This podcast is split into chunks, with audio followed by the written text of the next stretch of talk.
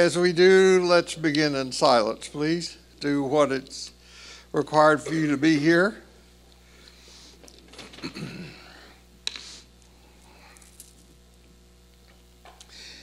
May grace be in our heads and in our thinking. May grace be in our eyes and in our seeing. May grace be in our ears and in our hearing. May grace be in our mouths and in our speaking.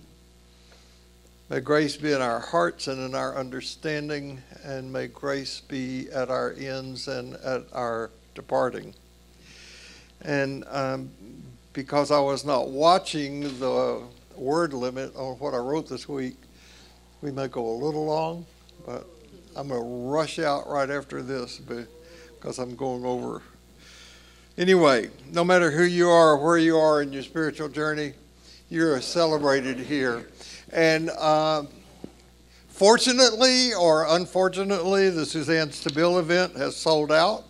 So uh, if you got tickets, uh, we will see you here next Saturday. If you uh, registered online, you will be sent a link uh, on Saturday morning so that you can watch. And I'm really, really, really looking forward to this event. And next Sunday, Suzanne will be uh, preaching the 8.30 service, teaching here, and preaching the 11 o'clock service. So she's got a full schedule. Yeah. Well, we do it. I was there, here, go back. I didn't preach there today. So, um, okay, let's begin. Um, I have a I have a title for the, today's talk, which will become apparent as we go along how it fits. But the title of the talk is "Metaphor Be with You."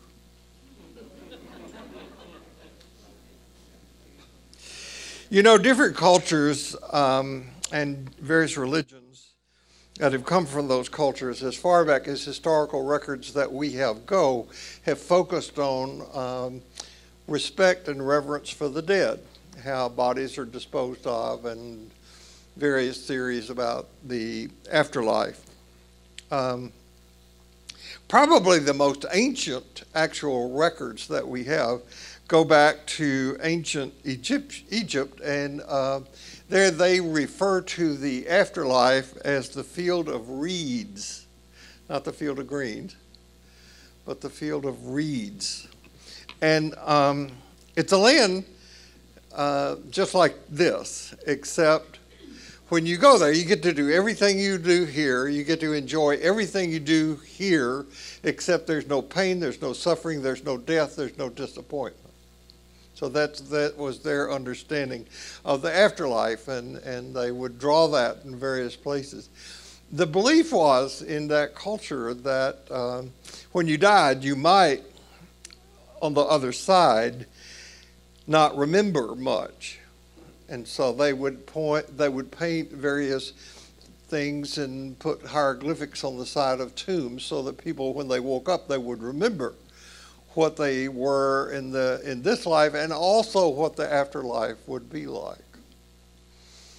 Um, a, a, a, tomb uh, inscription that I found that dates from 1400 BC which is a long time ago, is translated May I walk every day unceasingly on the banks of my water. May my soul rest on the branches of the trees which I have planted. May I refresh myself in the shadow of my sycamore. Now, you didn't just automatically go to the field of reeds, you had to pass a test. Actually, you had to pass a judgment um, and appear before Osiris, who was the lord of the underworld and the judge of the dead. And you went to this place called the Hall of Truth after you died. And in the Hall of Truth, you would appear before a tribunal. And the first person in the tribunal would cut your open, cut your chest open. Now, there's no pain. There's no blood because you're dead. The second person would reach into your chest and remove your heart, hand it to the third person who would put your heart on a balance beam scale. Okay? If your heart was heavy, went thunk like that, you were sent back to light source. You just didn't exist in any form anymore. If your heart was kind of in the middle, close but no cigar, you had to come back here and do it again. And you might appear as a human, and you might not. Depends. The Buddhists developed a whole theory about that part. If your heart was light, then you got to go on to the next level of existence, uh, which was an honored afterlife, the field of reeds in the Egyptian uh, belief about the afterworld. And of course, again, the, both the Hindus and the Buddhists developed very sophisticated ways of thinking about the afterlife, and then the Jews did, and Christians took over after that and developed that. So, on one side of this balance beam scale, they put your heart, and on the other side of the balance beam, they put a bird's feather. And this is where we get the phrase having a heart as light as a feather. Now, this is all written up in the and eventually in the Egyptian Book of the Dead, which is not to be confused with the Tibetan Book of Living and Dying, which is popular back back in the 80s or early 80s. It's a, huh?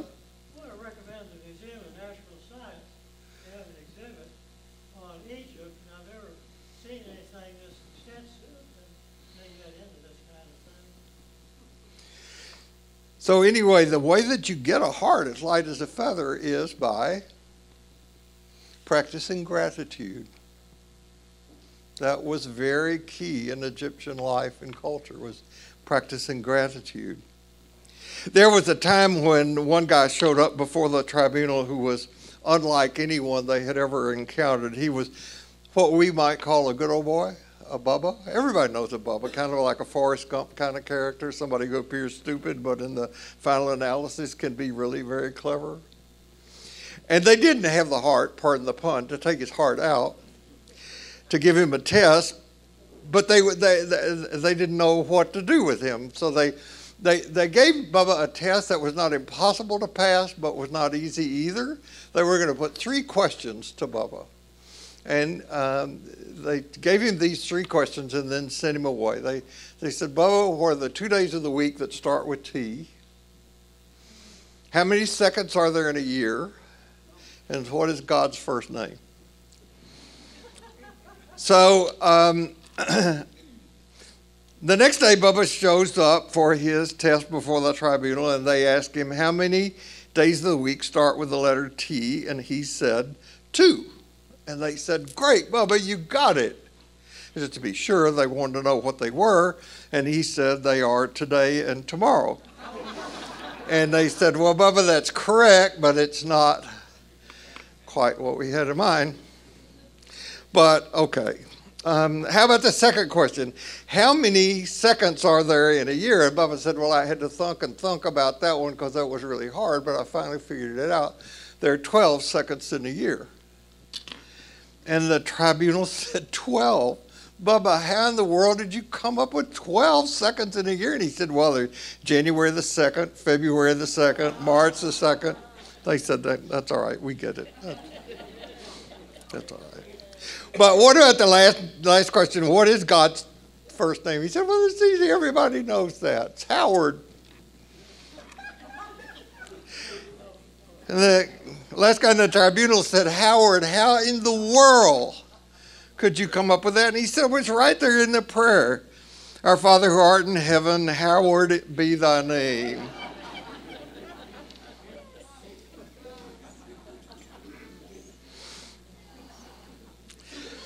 So, forgive me for repeating this, but when I'm doing this riff on the Lord's Prayer, and when we say the Lord's Prayer in our worship services, that prayer is not in the Bible. I just want you to be clear about that.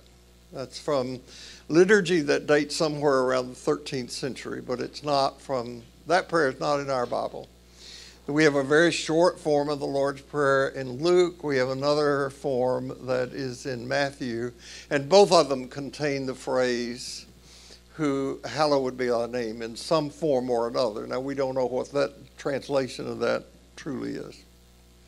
So in Luke, the prayer begins uh, He said to them, When you pray, you should say, Father, your name be revered. And in Matthew, it reads, You should pray like this Our Father in the heavens, your name be revered. Now, I hope I can teach this in a way that shows what a genius, non dual, Zen like teaching this is. Among the Jewish people, the, God, the name of God was sacred, it was not to be pronounced.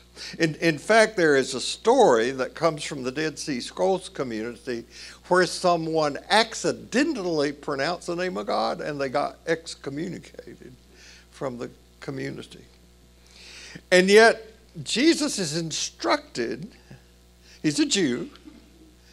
Jews don't say the name of God. And yet, Jesus is clear. He instructed his disciples to um, regard God's name as sacred and then call God Daddy. Somewhere in my studies, I encountered an Italian pro- proverb that says, um, all trans- it translates, to translate is to betray. All translations are mistranslations because um, all translations are interpretations. So the Jews would not pronounce the name of God. We only have two or three words in the Aramaic language that Jesus spoke, preserved for us in the Christian scripture. This is one of them, Abba. There's one word from the cross that is given in the in the English scripture. There's uh, what he called a little girl when he restored her to life in one of the one of the resurrection stories. So um, all translations are mistranslations. So you get that. Um, it's not something that's deliberate. It's just something that results from the inevitable fact that words and grammar do not have the exact correspondence from one language to another. So any translation we have is always an interpretation. So further language shifts over time and language and the words that make up the language change. That's why we have different translations of the scripture. At one time before we moved, and I got rid of a lot of books. I had 26 different ver- translations of the New Testament. So I want to underscore two things in this beginning. Jesus used a very common word. If we were to translate Abba into our language, it would be daddy, or whatever you called your father Papa, daddy, whatever. And then at the same time, Jesus stressed the Jewish tradition of revering, which means not saying God's name. This is like that Zen saying of what's the sound of one hand clapping. It's a genius teaching, I think. So here, here we see one of the most unique teachings of Jesus. And it is the point where he and his movement begin to diverge from Judaism. And it's a point where I think we badly need to go today in our Christian teaching. Since um, Augustine, St. Augustine, planted the notion of original sin, which means that we're all no damn good. Um, and then there was this guy named Anselm who was born in 1033. And Anselm became the Bishop of Canterbury, and he put a spin on Augustine's teaching that I have labeled the most successful piece of bad theology ever written. So Anselm came up with what he called the ontological existence for the existence of God. And when he came up with it, um, it was a success. I mean, the other people who heard about it there were no printing presses or anything at the time, but people who got word of Anselm's genius idea just made him a hero. So I'm going to give you Anselm's ontological argument for God. Anselm said that God can be defined as the greatest thing imaginable. That's number one. And then he said things that really exist by definition are greater than things that can be imagined. You following this? God is greater than that can you imagine. Things that exist are greater than what you can imagine. Therefore, God must exist because He, always a He, would otherwise not be the greatest thing imaginable. This argument is so circular, you could use it as a hula hoop. Right? So, Anselm's most influential work um, was why God became a human and died on the cross. And up until the time of Anselm, the theory of why did Jesus, this really good man, have to get crucified, uh, ignoring the facts of what went on in the Roman Empire, Christian theologians must they had time on their hands, so they had to come up with something. So they came up with this theory that when uh, Eve, it's always a woman's fault, caused Adam to sin in the Garden of Eden, then all humanity was captured by Satan. And when Jesus died, that was paying a ransom to Satan to get people out of hell. It's called the ransom theory of the atonement. And it was one of the theories, honest to God, I was taught in the seminary. Now, Anselm, being the genius that he was, didn't like that theory because Anselm's God, clearly from that argument I just showed you, was big, real, and powerful. Certainly more powerful than Satan. So God could have just kicked down the door where Satan had everybody held captive and let everybody go free because God was that powerful. So Jesus' death must have been about something else. So Anselm thought and thought, and his idea was that Augustine was right. Everybody was a rotten, no good, low down, rotten sinner. No good. God simply couldn't overlook the fact that people were no good. So there had to be an incentive for people to choose good over evil. And further, God had to receive some kind of satisfaction, that was the theory, satisfaction or a, a um, payment for um, letting people off the hook. So only God is great enough to pay this price. So God entered the world as Jesus, offered himself up to be killed for you. That's what I was taught when I was good. This, this despicable theory, despicable theory, is rooted in feudal society where um, people had to give satisfaction to the Lord of the manor, so to speak. And though we no longer live with this mentality, this is still the most successful piece of bad theology. People will ask this question now Do you believe Jesus died for your sins? That's what they believe. So, though Jesus told some good stories and did some good stuff, his main purpose, according to this theory, was somehow to fix it so that God was not so angry and upset with us. You know, um, during the time of Jesus, up until leading up until that time when the Roman Empire was becoming the empire that it was. Um, and, and we have not been uh, adequately educated about this. I read somewhere this week, I don't know if you read that or not, that men, did you see this poll that men think about the Roman Empire? Is that true? I mean now? now. I don't, that did not register with me. I, do not, I think about the right briefcase to buy. You know? That's right. During that time when Caesar was getting the title for himself of being the Prince of Peace, You know, that's what upset people about Jesus was that he assumed and his di- disciples gave to him the title that belonged to Caesar. And they said, We don't like that. That's not good. So they killed him anyway. Um, I, I, just, I just want to be as clear with you as possible that it was not the mission of Jesus to change God's mind about us. It was rather the, the mission of Jesus was to change our minds about God. Okay? Relate to God intimately, but don't speak God's name. That's a very, very genius piece of teaching.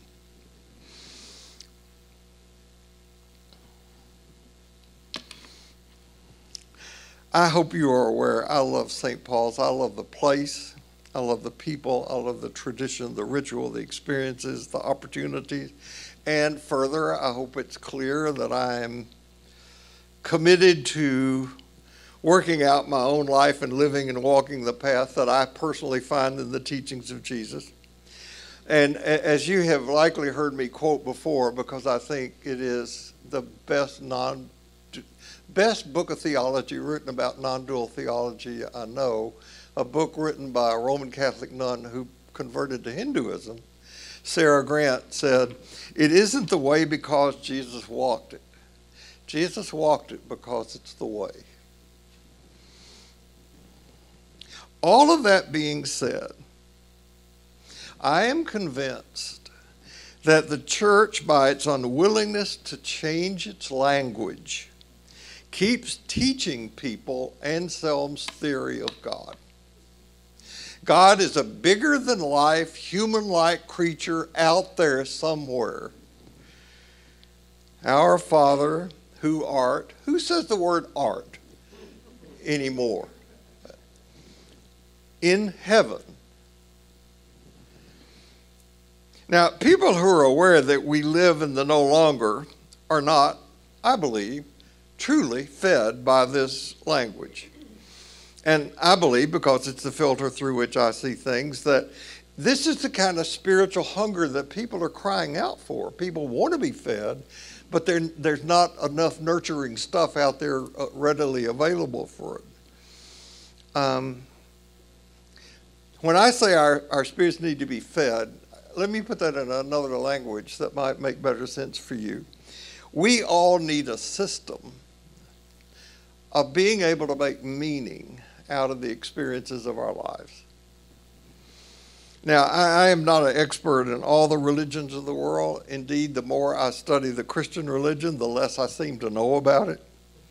Um, once things that were handed to me about which I was so sure, now I'm not.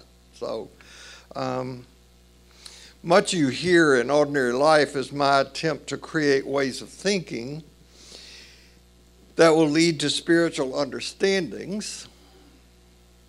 And more importantly, here it comes, to daily spiritual practices that will ground us that will make us stronger in dealing with the way that our world and our society are coming to be. Ways that will make us more compassionate and ways that will make us more competitive. As an example of just learning stuff, just yesterday, I learned that the word compete originally meant to work with So we need a way of talking about that which cannot be talked about. We need a way of naming that which cannot be named. There is something greater and more important, more nurturing than the religion of our culture, which is consumerism, tells us is important. So Jesus, he spoke in these very intimate, earthy terms about God and about his experience with God in the word that he used, Abba, and in the stories that he told all the way around. And when he said that God is Father, he was using a metaphor. Now, we use metaphors all the time. How are you feeling? I'm feeling up. How about you? Well, I'm feeling down today. Now, we don't literally mean we are up or down, but we say those words because when we are vertical, we are alive, alert, awake. And when we are prone, we are sleeping ill or worn out. So when somebody says, How are you feeling? I'm feeling up. That comes, that's a metaphor. I'm down, I'm feeling down. Now, everybody here in this room knows what love is, what love is like. No one would disagree that love does not exist. You love your spouse most of the time. You love your parents, you love your children, you love your pets. But you also know that love is not a thing. You can't say, oh, there's love. But you know it exists. You've experienced it, you have it. And yet, we talk in our language all the time as if love were a thing. I could feel the electricity between us. Right? I'm just crazy about her. Now, we, we take a lot of other words from our physical experiences to explain our emotional states. Take the word language that we take from the world of food. It's going to take you a while to digest what I'm saying today. You may have to chew some of it over. Or I'm really loving a book I'm reading, I'm devouring it. Metaphors, all. We know what we mean. Or we relate to time as if it were money. We don't, we, we, we spend time, we waste time. We need to budget our time. We don't just talk about time these ways, we experience time like this. I wasted an hour doing a crossword puzzle last night.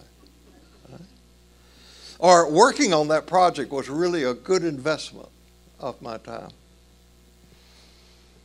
And this is important because it helps us create a way to experience and structure what is the not yet. We're the no longer is behind us, the not yet is in front of us, and we're in the space in between.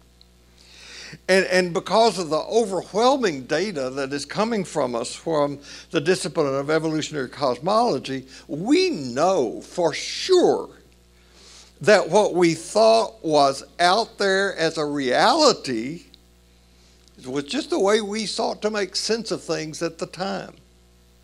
Or I put that a better way, I hope. We can look back now and look at the time of Galileo and Copernicus and can see, oh, well, they didn't know what was really going on. Now we know that the sun does not revolve around the earth. We know that planets orbit around the sun and the solar system is moving and the solar system is moving not through space, because that defines space as a thing that's stationary. Of, we're just moving. We know all that now. Think about it.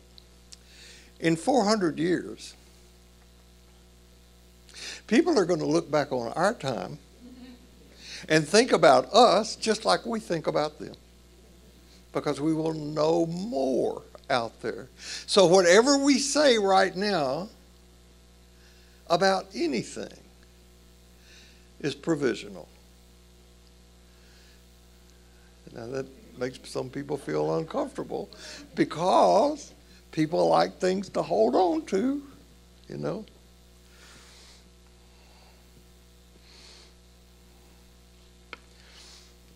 Someone asked me, Do you believe in God?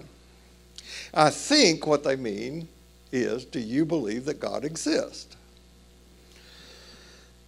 And my answer is no, God does not exist like this glass exists, or a tree exists, or a rock exists. But yes, God exists and is just as real as love, as good, as evil, because these things exist in my human experience. Now, Jesus had this experience, and he wanted to share it with people. And he did so mostly by how he behaved or misbehaved according to the rules, and then by the stories he told and by the word used about God.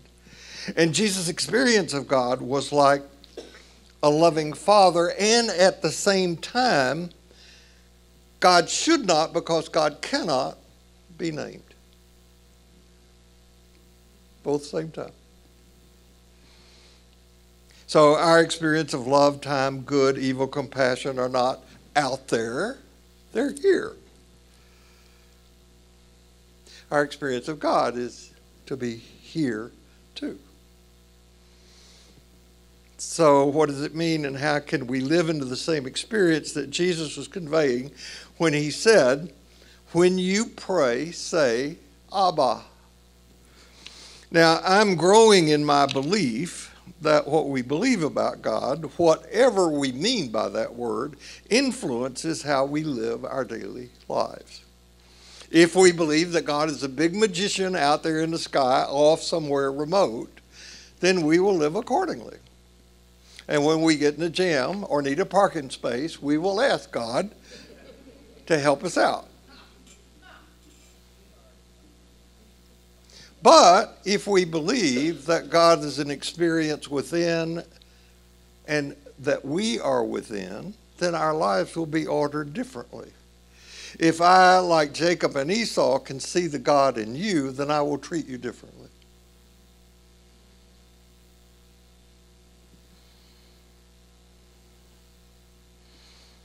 Ultimately, our religion, no matter what we say we believe or what we group we claim to belong to is reflected in how we behave, how we behave with each other, how we treat each other, how we treat other others out there.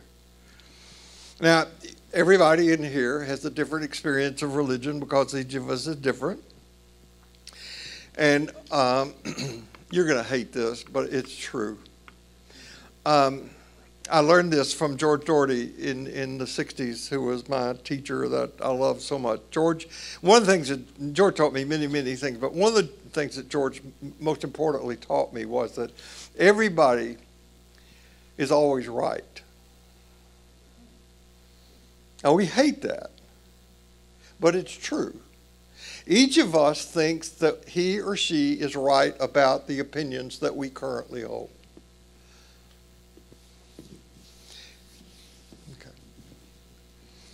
Each of us is also doing the best we can at the moment, given the level of energy and awareness and all that other stuff.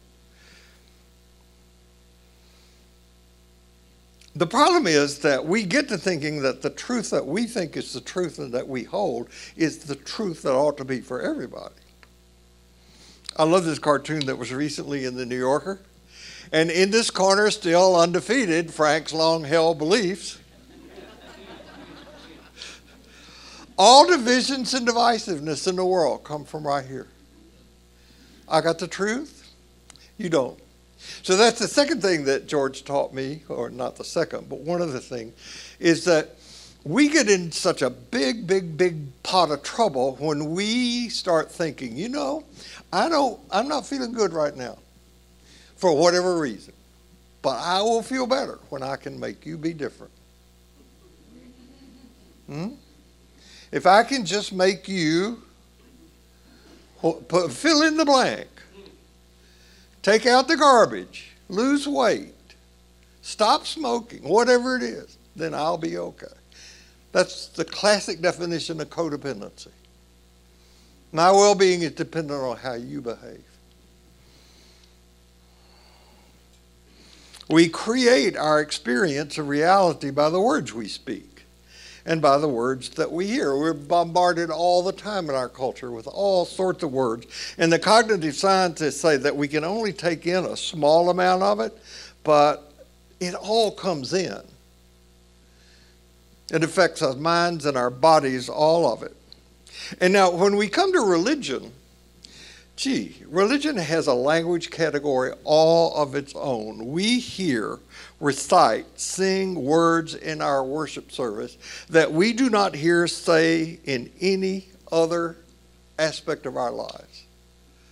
Okay? So I decided for the third time around in teaching an ordinary life that I was going to do this riff on the Lord's Prayer. And it occurred to me this week that unless you pray the rosary every day, either the Catholic, Orthodox, Anglican rosary, or have some other spiritual practice that involves it, you never hear the Lord's Prayer unless you go to a Christian worship service of some kind. We say it every Sunday in the worship service here. But you go to every funeral has it. Most weddings have it. But otherwise, you never hear it. It never it's never there. But it's there, you know. At, at, at funerals and weddings, when we do the Lord's Prayer, we always print it in this order service so that people who don't come to church on a regular basis don't feel embarrassed by having to look at each other to see what is that. But I just want to show you that in church we get words that we don't have in any other part of our lives. In the worship service just today at St. Paul's, the opening hymn, sing praise to God who reigns above, the God of our salvation, with healing balm my soul is filled. God is above. What's salvation mean? I'll give you a quarter if you can tell me what healing balm is. but we sing it. In the collect we prayed today that we be not anxious about earthly things, but love things heavenly. How do you do that? But we say it. The first lesson is from the Hebrew scripture about the time that the children of Israel complained that there was nothing to eat, but God fed them with manna from heaven. Got another quarter, if you can define manna. You don't want to hear what I'm about to say, but Jeff McDonald, our senior pastor, told us in the sacristy today that just this week he read in a commentary that manna was insect poop.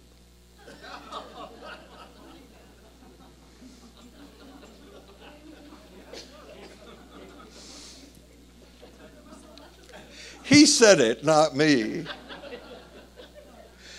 In Hebrew, the word manna literally means worthless food. So, in the second letter, uh, second lesson today, in Paul, Paul says, To me, living is Christ. What does that mean? Dying is gain. What does that mean for a 21st century human being? What does that mean? But we say it. And of course, in the Apostles' Creed, we affirm that Jesus ascended into heaven again and sits at the right hand of God, which is a mistranslation of the original creed. In the original creed, Christ sits on the right hand of God, which means that God is left handed. You get that, right? We leave out the phrase in the Methodist Church, descended into hell, which I think is the most important part of the phrase of the Apostles' Creed. But we leave that out every Sunday. That was John Wesley's idea. In the doxology, we affirm once again, praise God above ye heavenly host.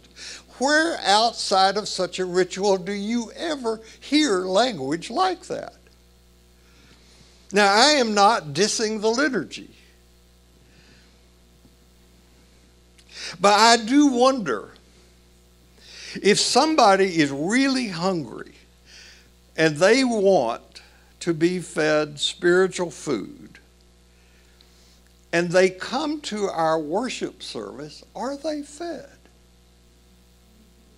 Or is this just mumbo jumbo? If you've been coming for 20 years and you've got a group of friends around you, then it becomes kind of a tradition and a bonding with community. But if you're brand new and you are hurting and looking for something that makes sense of your life, and God is up there, not here, and there's a bomb that will heal you, where you go? I'm not in the chancel every Sunday, but um, the Sundays that I am, I, I, can I can look out and see what's going on um, with the people in the congregation. Today the choir sat in the, in the um, balcony in the, for the 8.30 service. I, I don't know whether they will 11 o'clock. The choral scholars saying, our choral scholars are so good. Our choir is so good. But the choral scholars are so good today. They were just outstanding. And um, you can tell when you sit in, I can, like I can tell if you're here or not. And I'm not being critical, but you know where you are, whether you're here or not. And, and in the congregation, you can tell, I could see the people in the choir today who were reading their Kindles. Huh? People in the congregation who are working their crosswords on their phone, doing various things. I heard a woman interviewed by Bill Moyers about the power of singing in the African American church some time ago. And, and she said, There are some people who come to church and they try their best to leave the way they came.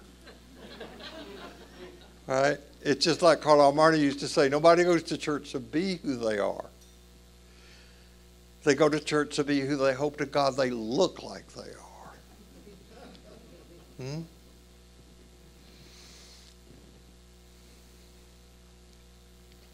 Now, I'm not going to be teaching next Sunday because Suzanne Stabile will be here, and then the following Sunday I'm coming back to continue basing these teachings on my current response to the Lord's Prayer. But I think we might camp here for a while about language because I, I, I think that unless we learn to hear and speak in metaphor, that's why I call the class Metaphor Be With You. I think it's pretty clever, but didn't get the response I wanted. We need we need some instruction about our religious language. Um, and, and, so I, I just want to say a few words about the elements of what I think is the language of meaning. Now, I would have said the language of faith maybe three or four years ago, but uh, it's not faith. It's a language of how do we, how do we con- ex- convey meaning to other people who want to create a shared value system so that in the values that we share of hopefully love and honesty, truth and freedom, we can make a difference in the world. How do we do that? Language is how we experience and create reality. And religious language that we currently exposed to don't doesn't do that. So how do we do language? And, and the, the first thing I want to say about the elements of a language of meaning is that it requires a familiarity with metaphor. Our, our ancestors, going all the way back to when we first developed language, had experiences that they conveyed in fairly concrete ways. They made up stories using the symbol system of their time. Um, and in, in their in the religious tradition that they created, they conceived forces and energies beyond what they could see, and they gave them names. Thor, Mars, Hercules. They took them from myths of all kinds to help them understand what was going on. It's easier to relate to somebody when you have a name for them. When you pray, say daddy. It's easier to have a name. Something new, radical occurred among the people who became the Hebrews, the Jewish people. And they said, You can't represent God in any physical way. All the other cultures around them did that. The Egyptians did, and others as well. And they said God cannot be represented or contained or described in any object or word except, here's another quarter going out to who can claim it.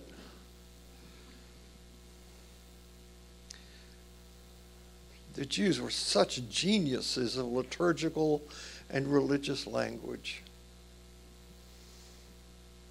In the beginning, God created male and female, male and female, God created them in God's own image. You want to know what God looks like?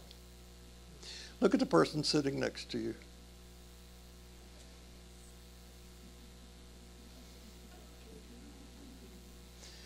That's genius. Don't name God, don't create an image of God. God created you in God's image and likeness, which is another phrase we'll have to get into. So the people who wrote these stories, they weren't trying to prove scientific truths or make something factually true. They were telling a story about their experience. And, and, and they were not creating beliefs. They were using metaphors. And the metaphors that they used for their time no longer fit for us. In Jesus' time, there was a metaphor that I personally find repugnant now.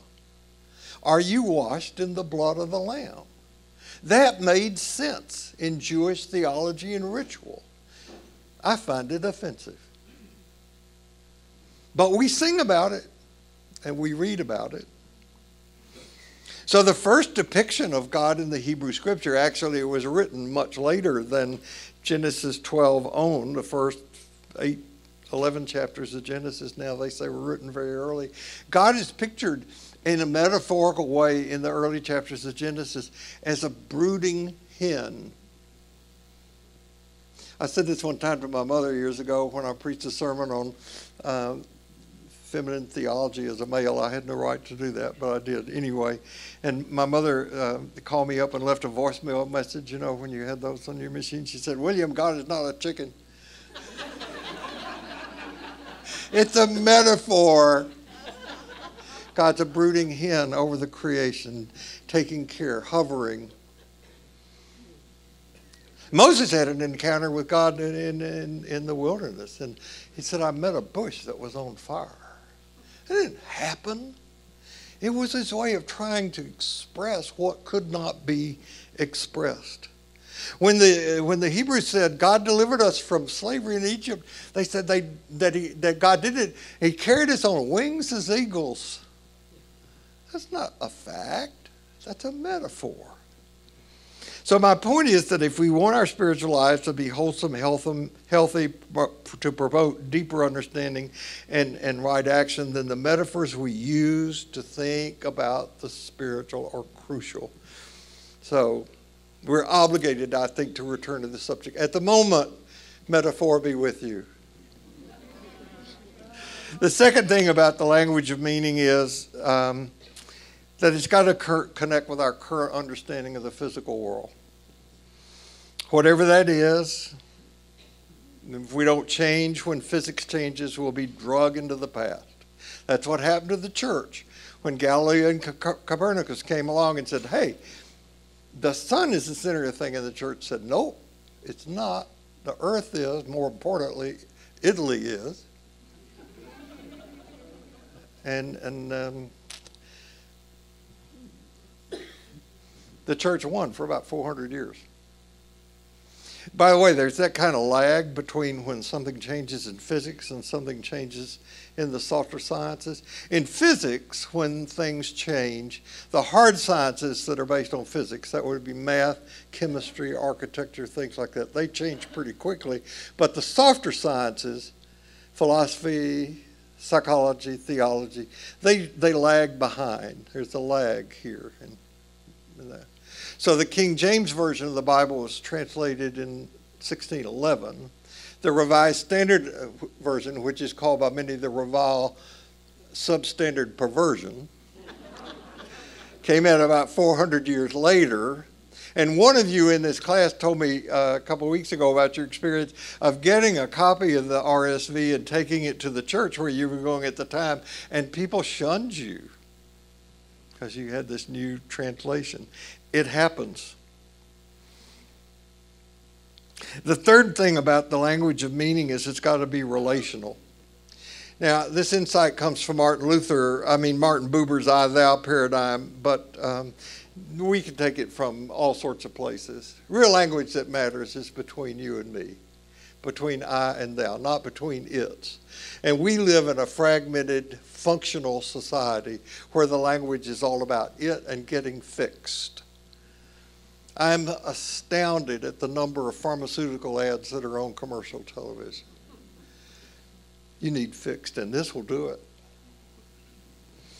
And fourth, the language of meaning must be of this world and not some other. Not up there later, but right here, right now.